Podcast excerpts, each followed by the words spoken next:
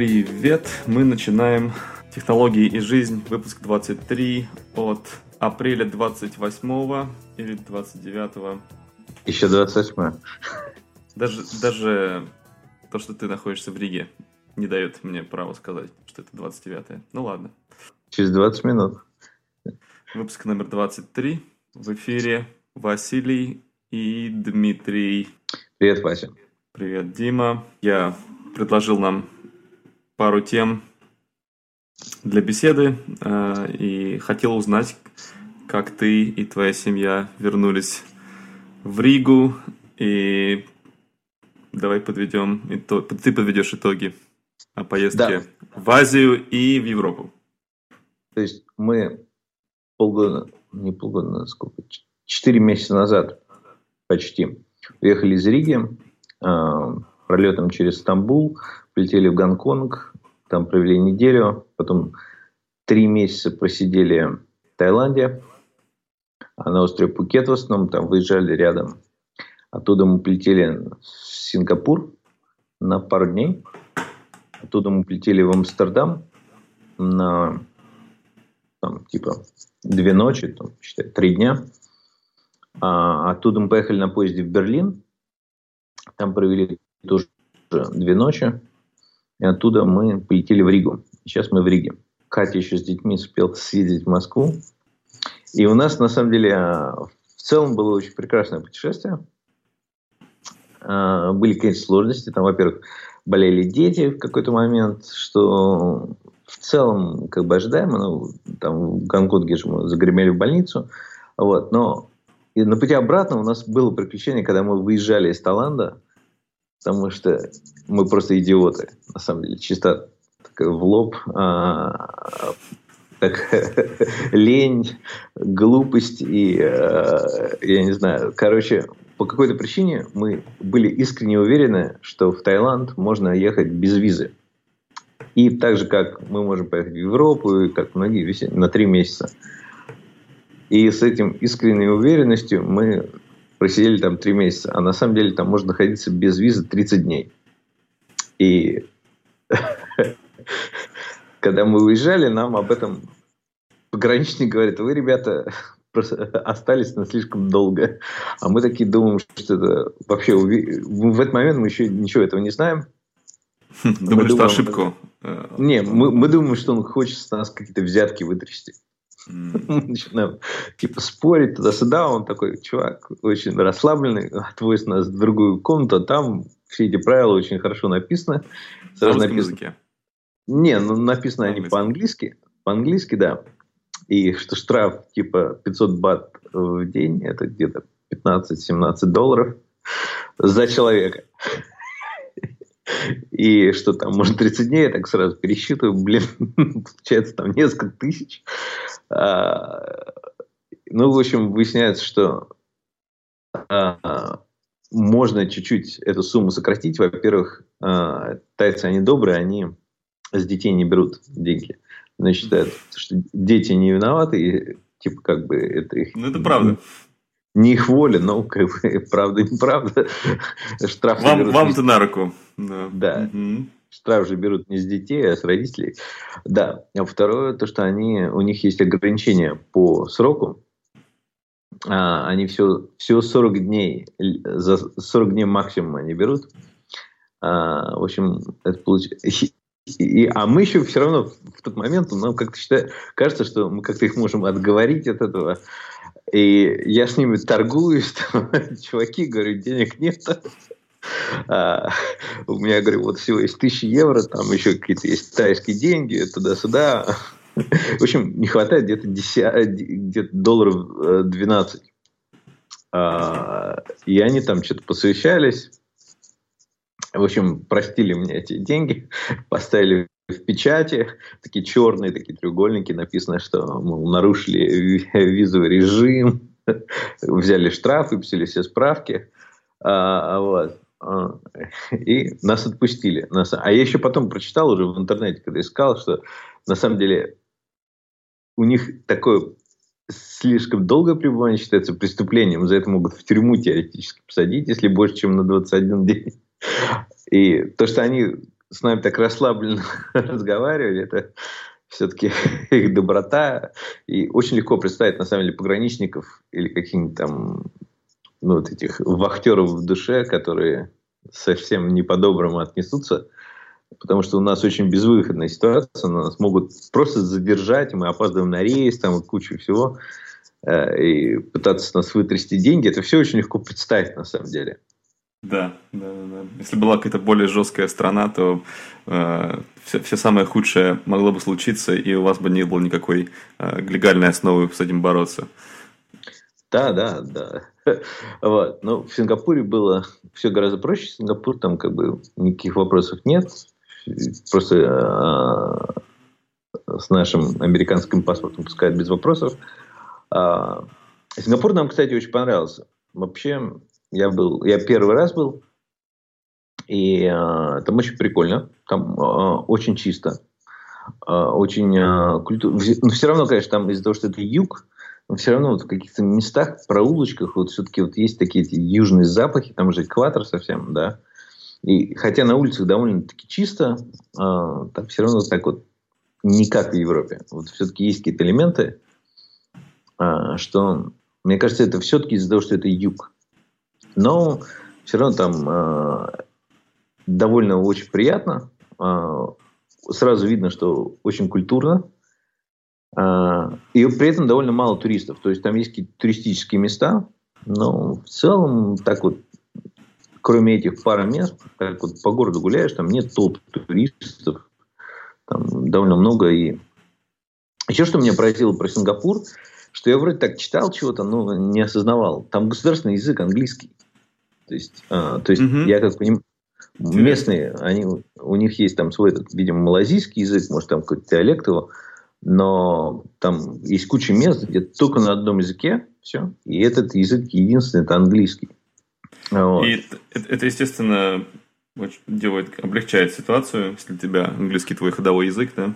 Да, да. Ну, во-первых, мне кажется, для экономики, вот если представить, что есть какая-то некая маленькая страна, в которой люди хотят поднять экономику и внедриться в мировую экономику, как бы оказывать услуги, там все, а, быть участником вот этого global market, а, да, а, глобального рынка. Это огромная вещь. Ну, и почему мысль такая возникает? Потому что мы сейчас приезжаем в Прибалтику. Прибалтика все-таки после, там, например, Германии и Голландии, она, вы, она нам здесь очень нравится, но при этом довольно все-таки видно, что у страны мало денег. И можно представить, что как бы, окей, Латвия или там Эстония, Литва, это маленькая страна, у которой довольно очень высокий уровень культуры у людей, а, это очень сильно заметно. А, и, но при этом мало денег. И как им внедриться, вот, чтобы быть тоже участниками, деньги получить? Что можно сделать? И можно пытаться сохранить свою маленькую культуру, как, например, Голландия. Ну, все при этом знают английский, но своя культура сохраняется. И вот так вот, ну, в Амстердаме это вот четко видно. То есть, а, сравнительно маленькая страна, сильно развитая экономика, там на их языке, кроме как у них почти, ну, там, может, там пара Бельгия колоний. и колонии. Ну, да, в Бельгии тоже у них не совсем, они же не совсем по-голландски говорят, ну, там все-таки разница есть. А, ну, Африканс есть, э, Южная Африка, есть э, всякие там э, острова в, да, в океанах. Да, ну, Но это, это, не, считается, это не считается, это, да. Да, это не то, что оттуда едут там какие-то фирмы и хотят нанимать голландцев, чтобы они у них работали. Это, это не понимаю. На голландском далеко не уедешь. Да. А, и то же самое с латышским или литовским э, языками, эстонским. Там. Ну, эстонцам им немножечко повезло, потому что у них финский язык похож. И это, кстати, из-за этого, как я понимаю, финны вкладывали много денег, потому что Эстония ближе культурно и, и, и по языку к Финляндии, они поэтому Эстонию больше подняли. Это видно. Вот, на машине едешь из Латвии а, в Эстонию въезжаешь, то видно, что туда вкладывали больше денег. А, так mm-hmm. невооруженным глазом заметно. Вот. А, ну вот, а, что еще интересно. А, в супермаркете мы ходили в Сингапуре. Очень интересно. Там такое а, разнообразие. Что есть какие-то целая куча американских продуктов. Прямо я их только до этого в Америке видел. Там какие-то есть, я уже забыл, ну, какие там йогурты или там молоко, вот продается вот, то, что в Whole Foods, да. И есть ага. какие-то вещи, которые чисто японские, есть чи- чисто европейские, а, и это такое интересно. У нас там есть, а, сказать, любимый йогурт, который во фра- французы делают. Вот мы его видели, он продается в Европе почти везде. Вот там в Москве был, а вот там Например, в Таиланде его не было, в Японии его не было, в Штатах его нет, там, в Канаде его нет. А в Сингапуре mm-hmm. был. Ну вот, и, и, и это интересно довольно. А, все равно, несмотря на все как, вот эти разговоры про жесткие законы а, Сингапура, что там нельзя мусорить, все равно удалось наблюдать людей, которые просто кидают мусор на пол. Неужели, неужели так? Они не боятся? Да, ну то есть это не то, чтобы это массово, это, например, в Таиланде это много происходит, а в Сингапуре это немного происходит, но это бывает. Но вообще, на самом деле, когда мы приехали дальше в Европу, вот после Таиланда очень заметно, что люди просто меньше мусорят. И как бы убирают больше. Все, ну, это, это сильно в глаза бросается, конечно. Ну, в итоге э, в Таиланде Э, какие-то заметились какие-то такие э, повторяющиеся какие-то вещи там, которые невозможно было на которые внимание не обращать, которых, может быть, где-то ну, еще в других местах нету? Трудно сказать, на самом деле. Ну, там, конечно, с вождением все-таки мне было трудно а, адаптироваться. Ты что-то водил?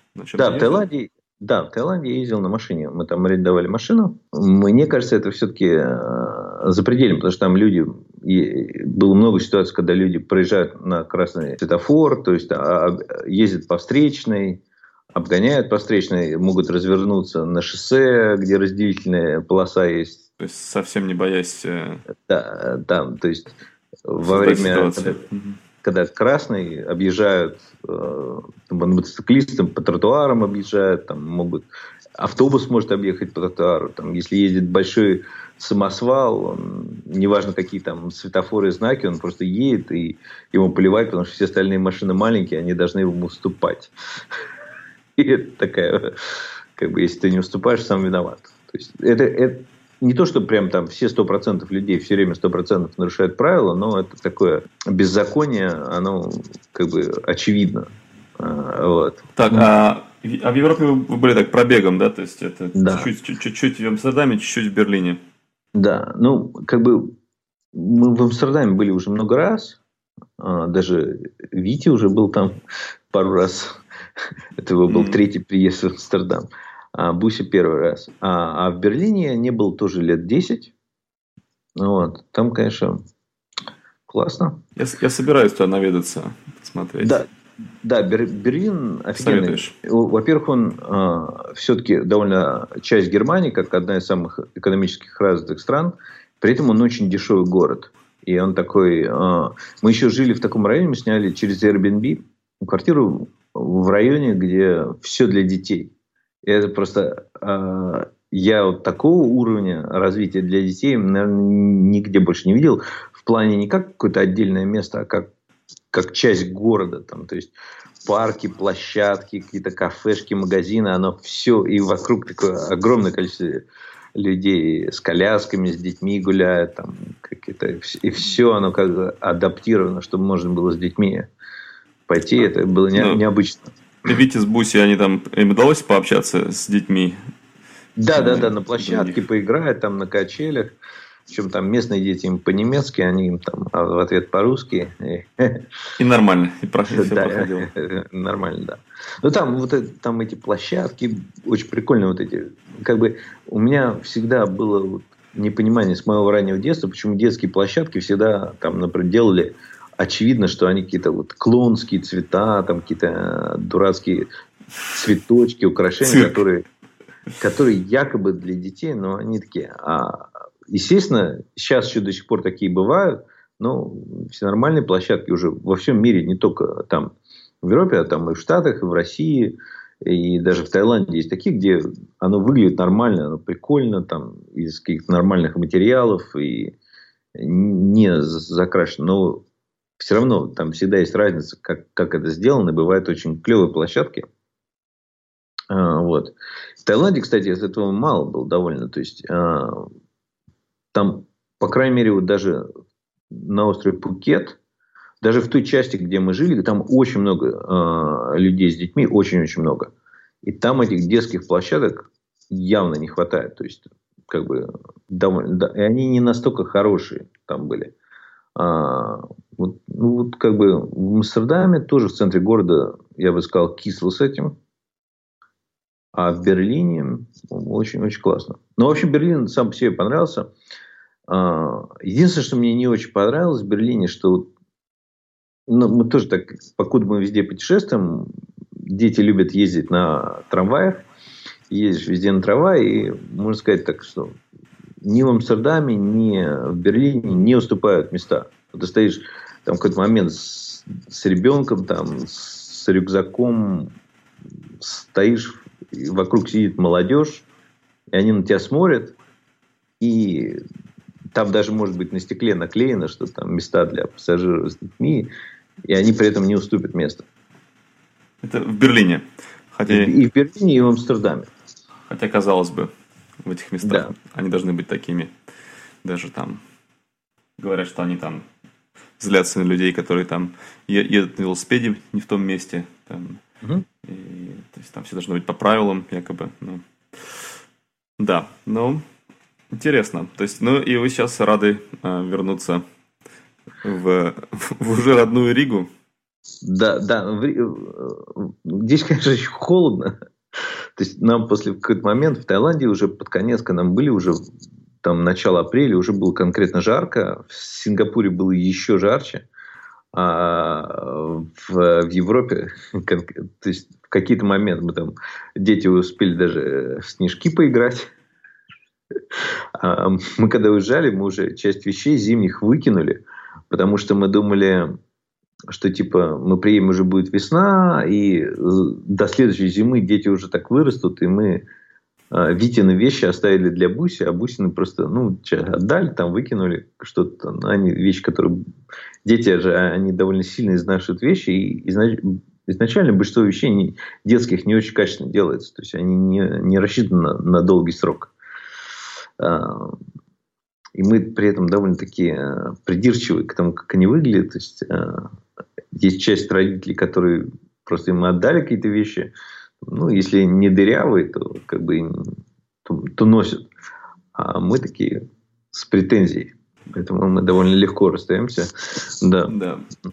Вот. Я, я собираюсь а, посетить Мексику в ближайшем будущем. Я завтра лечу в Сан-Франциско, а, там в офисе побуду в, в нашей, нашей компании. А потом я слетаю в Гудалахару на три ночи разведать. Э, и потом я вернусь обратно в Сан-Франциско, вернусь встречусь с братом, который прилетает из, из России, и мы полетим в Мексику э, посмотреть на колониальный город, выкрашенный в розовое и зеленое э, с населением 150 тысяч человек, такой туристический город там с театром, с, с музыкальными фестивалями, там должно быть интересненько. И потом будем Монтеррей посмотрим, это третий по размеру город Мексики, якобы сам американизированный, что, наверное, меня не очень привлекает, но он по-своему там должен быть интересный. Тоже. И я смотрел на, на погоду Мексики, интересные там перепады температур. Там может быть что-то днем 38, может быть, а ночью 10 градусов. То, есть там такие э, разбросы. То есть там в 6 утра может быть там 10 градусов, а в 6 вечера там 35. То есть, а. э, это, это, это, это в районе вот э, как раз вот Гудлахары, так, такая вот погода. Да, интересный климат.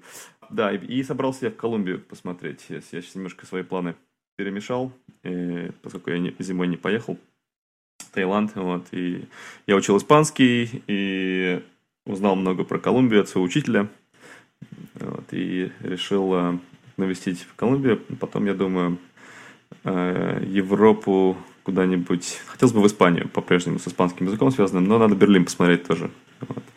Угу. Об, об этом мы... Э, может быть, я у тебя спрошу какие-то советы насчет Берлина. И да, вот. И по, по, по... Еще я изучал вопросы по поводу Колумбии. А, и, естественно, если ты начнешь читать очень много в интернете, мнений людей на форумах, там статей, статей всяких, там все начинают писать всякие страшные вещи, что там нельзя телефон показывать э, в руках, там идти с ним нельзя, там что могут там затормозить там такси, там два человека на мотоцикле и пистолетом тебе там э, сказать карманы там вытряхивай и такое. И, но другие говорят, да нет, такое происходит очень редко, там бывает, конечно, там, ну, в Бразилии такое есть, там и там, в других странах э, в Латинской Америке. Вот. Но я решил, думаю, а что если мне гулять по таким местам, пока я ну, не уверюсь, потому что все хорошо, с, с супер дешевым андроидом. Вот. И я стал искать э, такие э, unlocked, там, какой-нибудь LTE, и при этом самый дешевый. То есть я нашел за 99 долларов э, Moto G Play. Вот у меня сейчас, uh-huh. я, он пришел, но я не, не смотрел еще на него. И, и я подумал, заодно и узнаю, что такое Android впервые за много лет. Вот. И, во-вторых, если он потеряется или у меня его там отнимут, то мне будет не жалко. А ты пользовался ты андроидом вообще как-то? Нет. Как Нет. У меня, у меня есть а, андроидовский телефон, но я им так мало пользуюсь, как, ну, далеко не как главным. Nexus. Ну, мне, если честно говоря, не нравится, но когда я вижу какие-то видео-ревью, ну, обзоры, и там люди показывают, которые знают, как они пользуются, мне нравится. А, вот. Но покуда я, вот лично я у себя в Гугле выключил историю, э, и у меня не записывает э, ни историю поисков, ни, ни в картах, ни в браузере. И Google под это дело отключает очень много функционала, на самом деле. И а, даже такого функционала, который, ну, по идее, не должен быть связан с историей. А вот. Я вот начинаю сразу гуглить how to turn off Google History, э, потому что я, я недавно сам обалдел. Я, я зашел на, на карты, и я думал, что у меня отключено все. Вот. Но у меня Google Photos на айфоне закачал мои фотки, и на таймлайн э, этих моих, моих этих маршрутов на каждый день добавил их. То есть, где я, посмотрел свою поездку в Сан-Хуан, Пуэрто-Рико, и там каждый день у меня все эти вот эти вот петли, которые я проходил, с фотками в этих местах, где я сделал. я был уверен, что я не давал Google, Google э, Photos никакого, никакого права закачивать мои фотки на Google. вот. Я, честно говоря, для меня это было ошеломляющим сюрпризом, что, что все это, все, все это история поминутно с, с иллюстрациями о каждом дне записано на Гугле? Ну, я, я все равно, несмотря на то, что у меня все выключено, я периодически это проверяю, периодически нахожу все равно, что какие-то вещи, несмотря на это, они э, там есть, там... Потому что, во-первых, они туда подключают, они периодически объединяют разные сервисы, которые раньше были разделены, они их сливают. И где-то какие-то были у меня э, фотка в профиле, где-то какая-то там описание в профиле, все сливается, попадает в Google и там что-то. Еще они периодически, как я понимаю, покупают какие-то мелкие компании, которые свое или сливают. В общем, э, периодически приходится вычищать.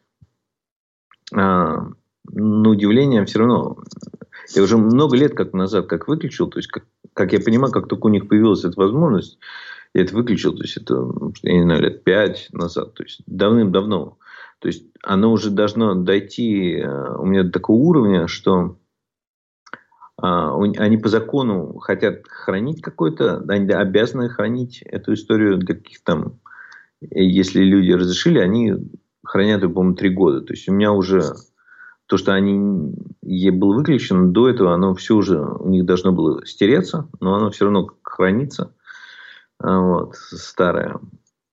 И Значит, непонятно. Я, я купил этот телефон, про который пока ничего не могу сказать толком, потому что я еще не видел его, а, кроме того, что удивительно, что за 99 долларов у тебя есть LTE телефон с большим экраном, с полным функционалом смартфона, в который можно вставить SD-карту на 256 гигабайт, и который работает на любой GSM сети мира. Это неплохо за, за, за соточку. Э, и э, ты купил себе iPhone. Да, я купил себе iPhone SE. То есть, что понимать, у меня был пятый iPhone, в какой-то момент я его апгрейдил на шестой. iPhone 6, обновил, потом прошел год, я купил себе iPhone 6s, и а, это был полтора года назад. Через полгода после этого вышел iPhone SE, и я очень-очень сильно хотел на него перейти, потому что мне не нравился большой экран. Мне с самого начала мне он не нравился. Но как бы мой пятый... Сре- средний, прям скажем, на сегодняшний день да. экран, даже небольшой, а средний. Да. Ну, в тот момент мне был большой, потому что как-то а, неудобно пользоваться. И я долгое время у меня было представление, что я все-таки привыкну. И э, все равно, когда я брал у Кати ее маленький 5, э, 5S, э, мне он нравился больше всегда. Но я почему я не перешел с 6, шестерки, 6S на SE изначально, потому что не было 128 гигабайт. А сейчас вот в этой весной вышла модель 128 гигабайт, и я перешел. И я очень доволен, на самом деле. То есть ничего То есть, тебя не... Ничего не, не, не чувствуешь, что что-то отсутствует, то, что тебе нужно там? Ну, а, мы с тобой это обсуждали в прошлый раз, там а, не хватает touch. вот это 3D Touch. Это, конечно, не хватает, но это не принципиально. А, еще там не, он не вода, не, 6S, он уже довольно, ты можешь воду опустить, в принципе. То есть с ним нельзя... Секунд, да, несколько секунд, там, ну, и там, грубо летят. Он у тебя лежал в кармане, ты попал под дождь, это все не страшно. А, этот, как я понимаю, страшно, но я не очень попадаю. А, что еще? А, вот, а, у него более от, а, отражение на экране, вот это, в поляризованных очках хуже видно. Это как бы, а, ну, вот покрытие экрана на 6s лучше. Я это не, как бы не осознавал, пока не перешел на SE. То есть э, само вот качество, как, насколько он отражается. То есть шестерки и семерки еще больше. То есть экран сделан так, что он меньше отражений ловит. То есть это, это, ты это принимал за, за, за должное, за данное, но теперь ты замечаешь на, по сравнению, mm-hmm. да? Ну, я уже как бы привык к этому, но в первые дни это было сильно заметно. Вот. А сейчас ну, привык ко всему и, и ничего не заметно. Кроме того, что ты наслаждаешься его маленьким размерчиком. Да, ну там еще такая тема, что у 6s э, и ну и семерки тоже, у них Touch ID, э, э, ну, как кнопочка вот эта, home button, она типа второго поколения, она быстрее открывает телефон. Но у меня такая была проблема, что мне постоянно надо обновлять этот отпечаток пальца был, потому что он там поработает неделю, а потом начинает плохо. И там, естественно, я кучу читал на форумах, что типа пальцы меняются. Меня всегда так удивляло, почему так не у всех это происходит. И самое главное, мне это не происходит на iPad. На iPad я как бы полтора года назад добавил отпечатки пальцев, с тех пор не надо было их менять. Но там у меня на iPad, потому что я в основном дома пользуюсь, там коды из четырех цифр. Я думаю, может, там это они не из шести, а из четырех, может, там меньше уровня распознавания. Но вот сейчас я поставил там вот это Touch ID более медленно, но как бы оно намного лучше работает, чем на 6s. И... Но ну, а, а размер шрифта, э, поле экрана, то есть там количество да, пикселей, все это... Э, мне это меньше иконок на домашнем экране. Сразу лишний, лишнего ряда нет. Это, конечно, я уже привык, потому что я там на всех телефонах все ставлю. А, но это все мелочи. В итоге, когда я печатаю, я, когда перешел с, пя- с пятерки на шестерку, стал чаще нажимать не те клавиши. И мне это заняло год, на самом деле, адаптироваться. И сейчас, когда я перешел обратно, такой тоже эффект был, а, ну, примерно день. Через день я это стал лучше печатать. Но я в итоге пользуюсь, я же пользуюсь. У меня там есть iPhone с э, латышской э, симкой, с, с российской симкой, с американской симкой. У меня там. Все, и, все по, по отдельному. Ага. То есть, одно время мы пользовались, купили Nokia за 20 евро. абсолютно новую в магазине, то есть не, не, не пользованную, в которой там можно вставить было две симки. Мы вот так вот пользовались. Потому что для разных услуг периодически тебе должны вот эти э, двоякая аутентикация приходит же в виде смс -ок. И поэтому надо, если ты там в российский банк или какой-то Gmail или GoDaddy или еще куда-то, да, да. в общем, приходится все эти номера либо перерегистрировать, пересоздавать аккаунты, либо ты, ты их должен держать активными. Без этого Google невозможно. Voice по-прежнему Google Voice не, не котируется как э, валидный телефонный номер зачастую. Я иногда не могу получить на него подтверждение. Да. Но я нашел там, а, понимаешь, мне просто, например, не хочется терять еще эти номера, к сожалению. То есть, если бы представить идеальный мир, то у тебя все эти номера, там и московские, и американские, там, а, и какой угодно, и рижские, они должны быть виртуальные номера, а ты их как представляешь, ты их можешь привязать к лиговому сервису, приехал то есть ты владеешь номером, и этот номер ты говоришь, ага, вот я приехал сейчас туда-то, привязал его к Интинти или привязал к Google Voice. То есть теоретически все это можно делать, но это еще не прозрачно не во всех странах и не настолько удобно. Вот. И поэтому, соответственно, там в Skype, например, во многом очень хорош, как э, до сих пор наиболее э, такой... Э, универсальный. Универсальный, да, и многоплатформный. А, сервис, а, на удивление, а, хотя он, Microsoft как его купил, нам какие-то вещи в нем портят, все равно это самый универсальный сервис.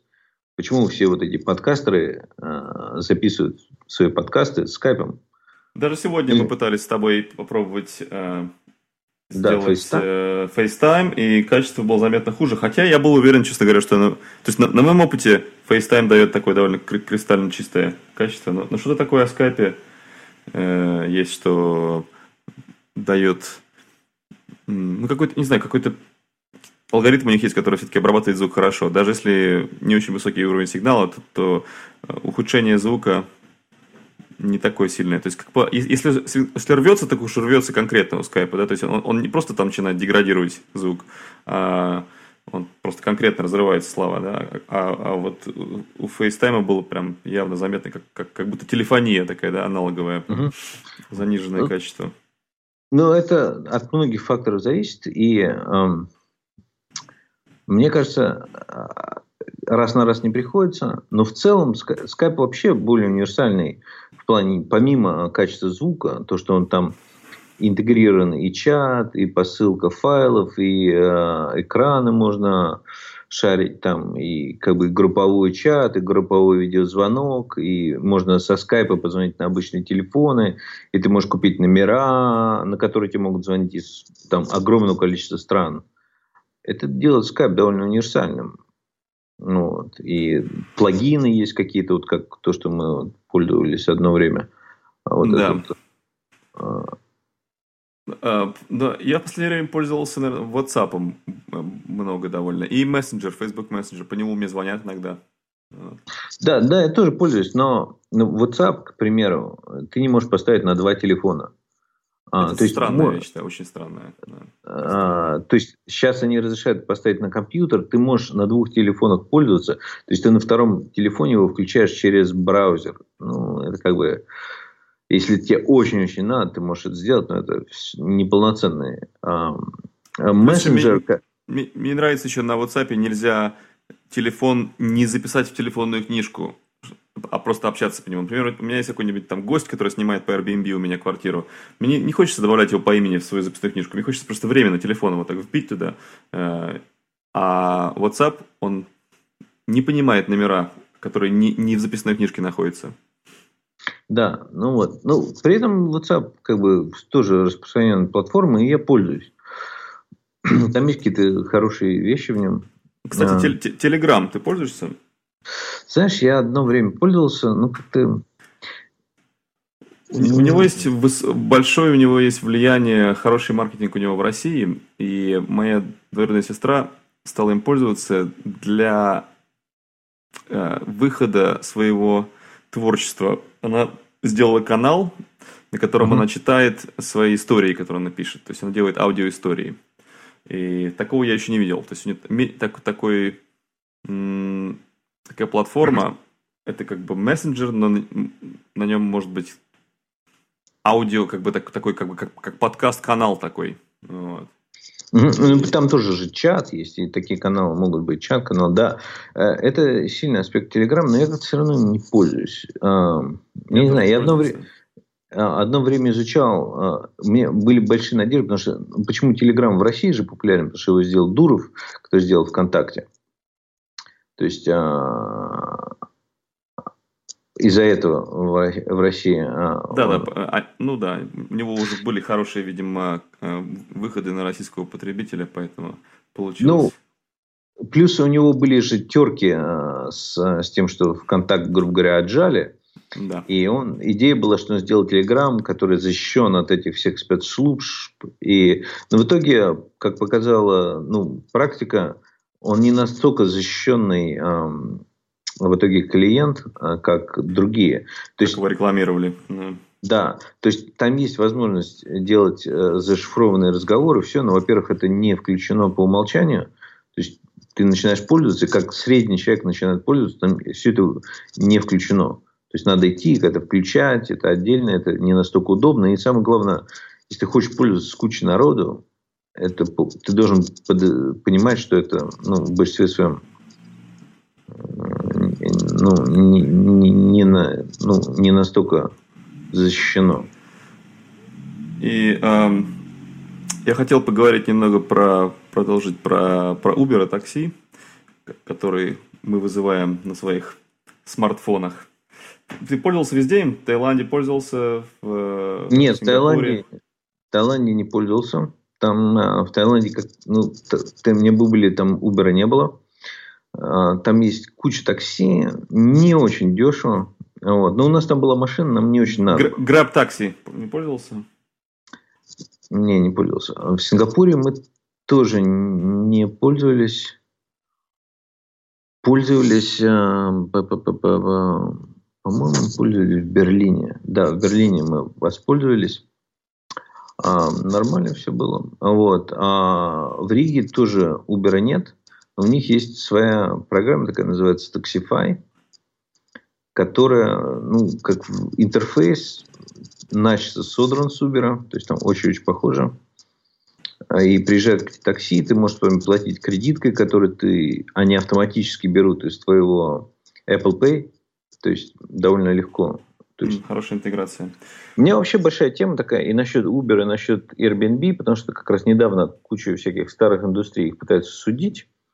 У меня такое четкое понимание, что если бы, например, вот та же а, индустрия отелей а, была не настолько жадной, и у них отели были бы лучше, там, более приятно сделаны, их было бы больше, они были не такие огромные, а как бы они старались для людей, такого огромного количества, э, ну, такой бум с Airbnb бы не произошел. То же самое с Uber в тех городах, где такси э, э, ну, адекватно стоит, и при этом таксисты нормально зарабатывают, чтобы там тебя не одни отморозки ездили, а чтобы у тебя нормальные водители были, которые знают город, и при этом такси там тоже Uber не будет процветать, потому что такси, на самом деле, а, опять-таки, если сама программа такси тоже может сделать программу, которой все будут пользоваться, и те Uber не очень нужен. То есть он, он тоже может существовать, но он не будет захватывать рынок так а, колоссально, а, как, например, вот взять а, в Бостоне, когда давным-давно я работал в такси в Бостоне, я знаю, а, там сравнительно маленький город, и, э, и так небольшой город. Но потом он еще, на самом деле, сам, как говорится, большой Бостон состоит из Бостона и там Кембриджа, Бруклайна, Саммервилля и куча маленьких городочков. И каждый из этих городочков э, сам управляет своей системой такси. И водитель такси не имеет права брать пассажиров в другом городе. То есть ты поехал из Бостона в Бруклайн, ты не имеешь права, там высадил пассажира, ты не имеешь права взять пассажира, ты должен пустой ехать обратно. И там, иначе тебя могут сильно оштрафовать, там, ну, не говоря что то, что там таксисты тебя могут там как-то там заблокировать, там, ну, короче, пожаловаться, там могут люди просто настучать на тебя. Потом э, во всех этих городах существует такая система, это медальоны. То есть ты не можешь просто так купить машину, грубо говоря, покрасить, чтобы пройти инспекцию. Это все надо сделать. Но еще в дополнение ты должен купить медальон. А медальонов ограниченное количество, поэтому они стоят там как дом. Медальон это не что иное, как право водить такси в городе, да, да право быть да, таксистом. Да. В общем, медальон, он передается, то есть его можно подарить кому-нибудь или продать, э, дать ну, своему родственнику. Он, он не привязан к машине, то есть э, машина, там как бы машина должна быть оборудована как такси, там куча правил. Там в Бостоне еще долгое время они запрещали не американские машины, то сейчас уже разрешили, но там куча было всего. То есть определенная машина, только нескольких марок, она должна быть определенного года. Но это как бы не так плохо. А, хотя тоже там очень много искусственных ограничений, что каждая эта вещь удорожает, естественно. Вот. А потом помимо всего этого еще должен быть вот этот медальон, который буквально стоит там полмиллиона долларов. То есть это же кто-то... И человек, которым владеет, это э, получает деньги. То есть таксист должен арендовать этот медальон у владельца его. И эти деньги не идут ни городу, ни, ни... То есть пассажиры это платят, сам таксист это не зарабатывает, город это не зарабатывает. Зарабатывает кто-то, который давным-давно купил этот медальон, и сейчас им владеет, как, потому что это монополия, грубо говоря, потому что ограниченное количество их. И это, естественно, делает такси очень дорого. Соответственно, если это дорого, то люди меньше ездят, люди меньше ездят, значит, таксисты меньше зарабатывают, и э, в итоге, если таксисты меньше зарабатывают, то хуже уровень водителей, и все связано. И, а, и поэтому Uber будет процветать. Да, и, и в Бостоне он работает, насколько я понимаю. То есть, несмотря на все эти да. жесткие регули, регули, э, регулирования и прочее.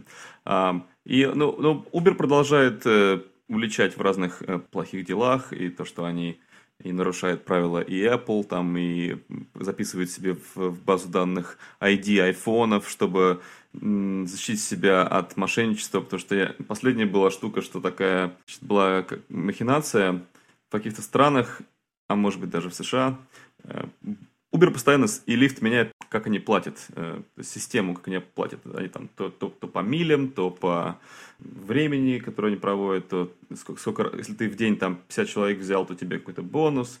Ну, там всякие постоянно разные. Там, я общаюсь с водителями, они мне рассказывают про такие вещи. Вот. Uh-huh. И э, как выяснилось, что был, был такой период, по-моему, сейчас уже этого нету, что если ты чисто если ты, тебя вызвали, и, а потом отменили, ты все равно получаешь небольшие деньги из-за этого, потому что типа не твоя вина, что человек отменил. Вот. А, и какие-то люди начали скупать телефоны, э, регистрировать на них Uber, вызывать и отменять, и таким образом зарабатывать деньги. Э. Там немножко больше нюансов. А, я тоже читал про это. Там, значит, жульничество с Uber происходит очень массово. Потому что у них, во-первых, у всех этих систем такси есть, когда ты только устанавливаешь э, саму программу, тебе как новому водителю, новому пассажиру дают бонус. Ты можешь там типа на первые 10 долларов или 20, ну или от страны зависит там 7, ездить бесплатно, да. И, но водителю это оплачивается.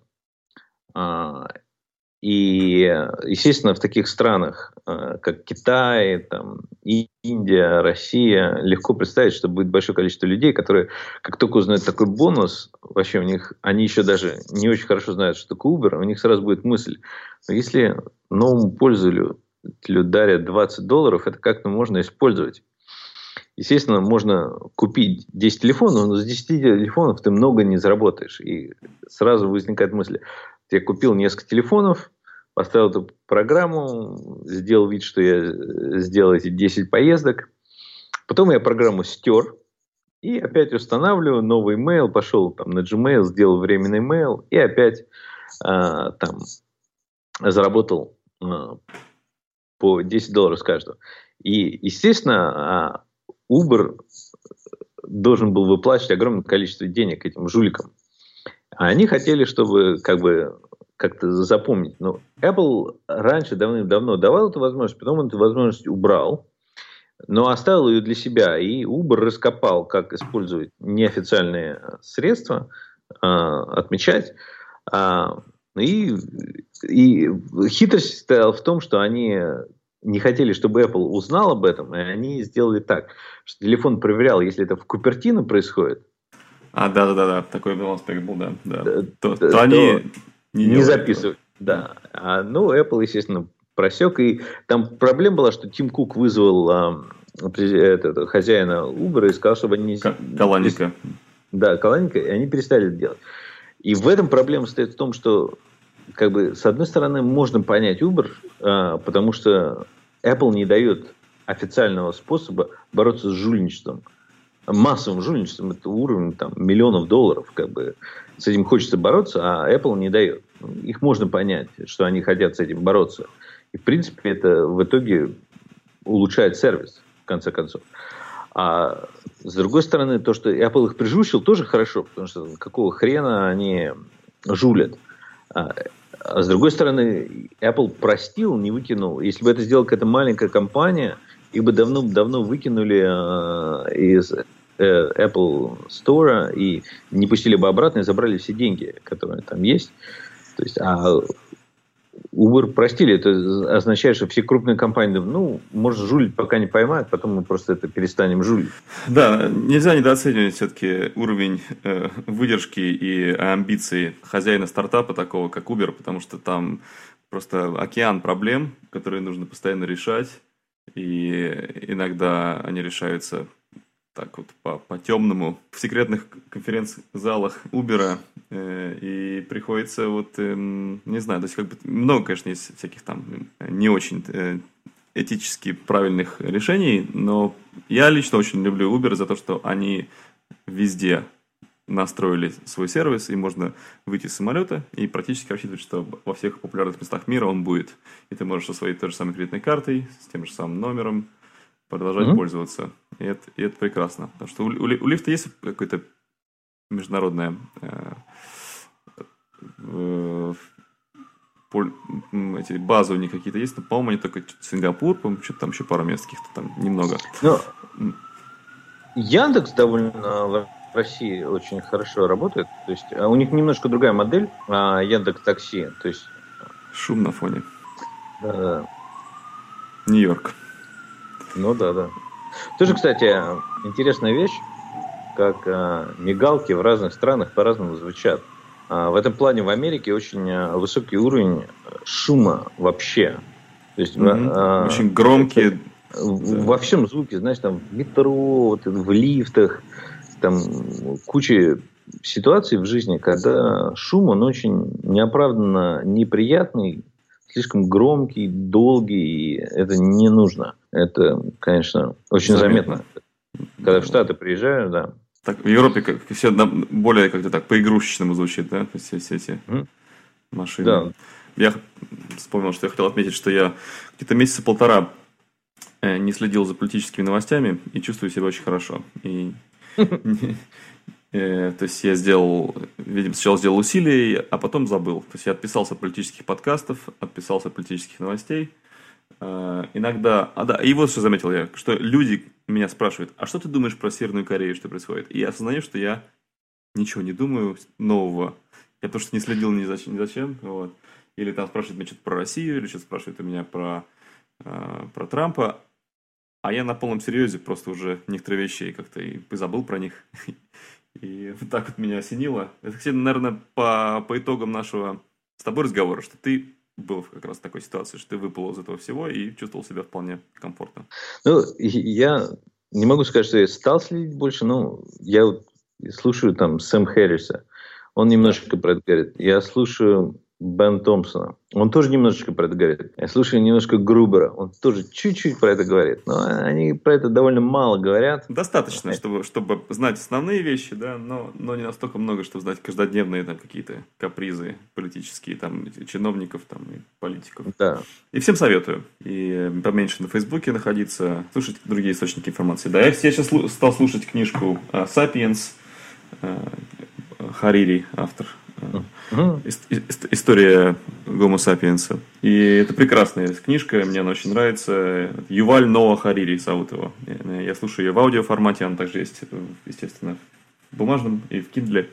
А, и это бестселлер, молодой автор из Иерусалима. Вот. И, а, наверное, это самое беспристрастное описание развития цивилизации, которое я когда-либо слышал и, и узнавал. То есть он, он, он пытается абсолютно убрать мнение авторское из, из повествования и оперировать только фактами, которые он сумел разыскать за несколько лет его э, работы. Там он, он профессор, он медитирует каждый день. Там, и очень интересно.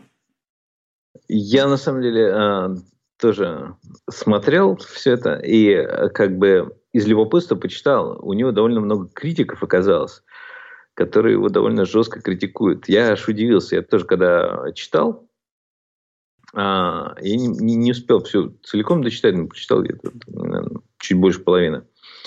А, я довольно сильно удивился. Мне тоже в тот момент, когда читаешь, он создает такое ощущение, что это очень беспристрастно.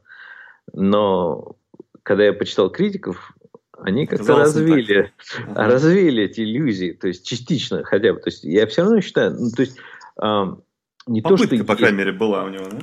Да, попытка есть. То есть не то, что есть какие-то другие, еще более беспристрастные э, описания.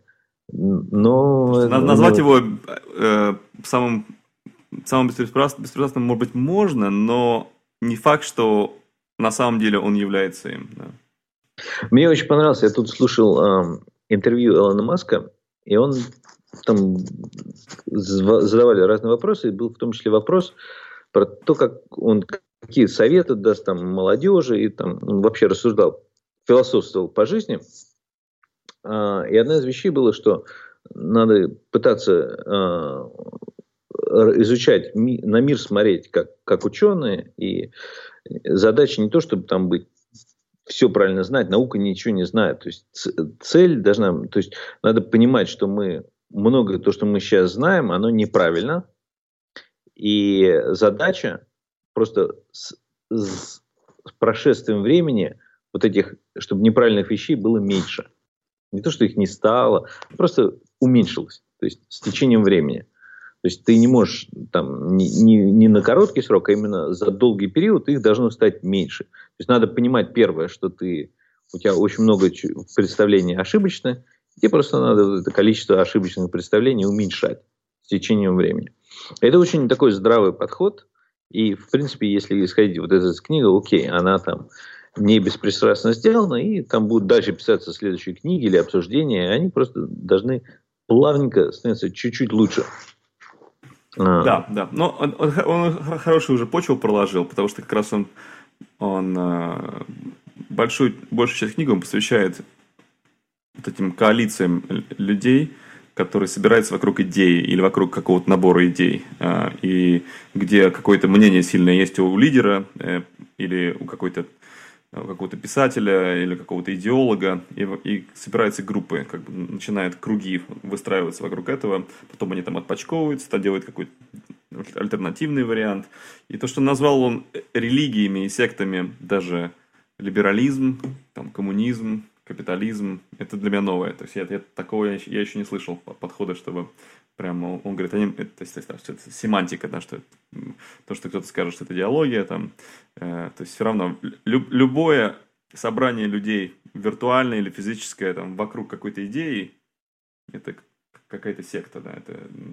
Ну, сек... я, э, я с этим как раз вот один из больших аспектов, с чем я с ними не согласен тоже, потому что э, секты, и культы и религии, это все-таки э, есть большая разница, и а, как бы течение, там все. И если даже, может быть, коммунизм и фашизм теоретически можно назвать религией, многие другие вещи сложнее, там, даже, и не то, что я, там, я приверженец одних или других, да, ну, мне просто все равно кажется, что религия – это само по себе отдельно, потому что у нее все-таки достаточно много особенностей.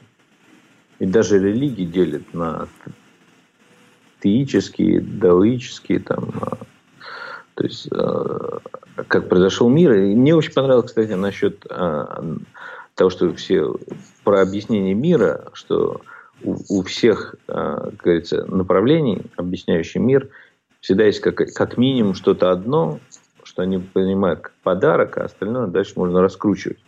И у науки это принимается, что мир возник, и возникли не просто мир, а еще там законы физики, и они такие, какие они есть. И это как бы данность. А дальше мы можем уже объяснить э, мир. Ну, это можно тоже. Оставить на, на следующую э, программу, которая будет называться «Религия и жизнь». Да, да. Вот.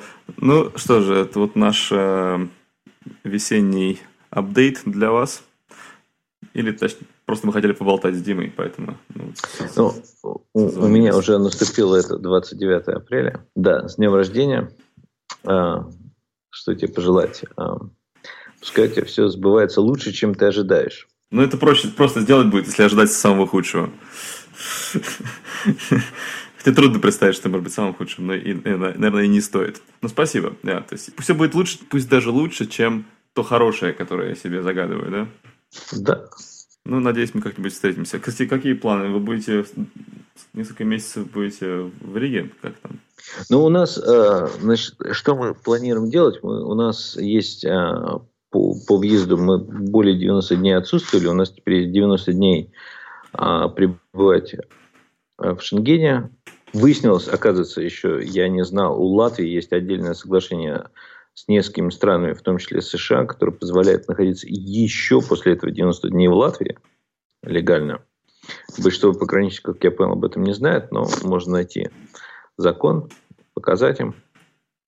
А, вот. Но мы хотим сделать какую-то визу, которая нам позволит хотя бы временно, год или больше пожить а, в Евросоюзе, чтобы была возможность здесь находиться. Не знаю, как будет получаться со всеми работами, стартапами моими. И, может быть, надо будет поехать в Штаты угу. или еще куда-то. Ну, Но хорошо. пока не буду загадывать, пока мы хотим пожить здесь. Там посмотрим. Отлично. Желаю отличного времяпрепровождения. Спасибо. В... Скоро будет лето, так что держ... держитесь. Да, да. Тебе тоже хорошо съездить.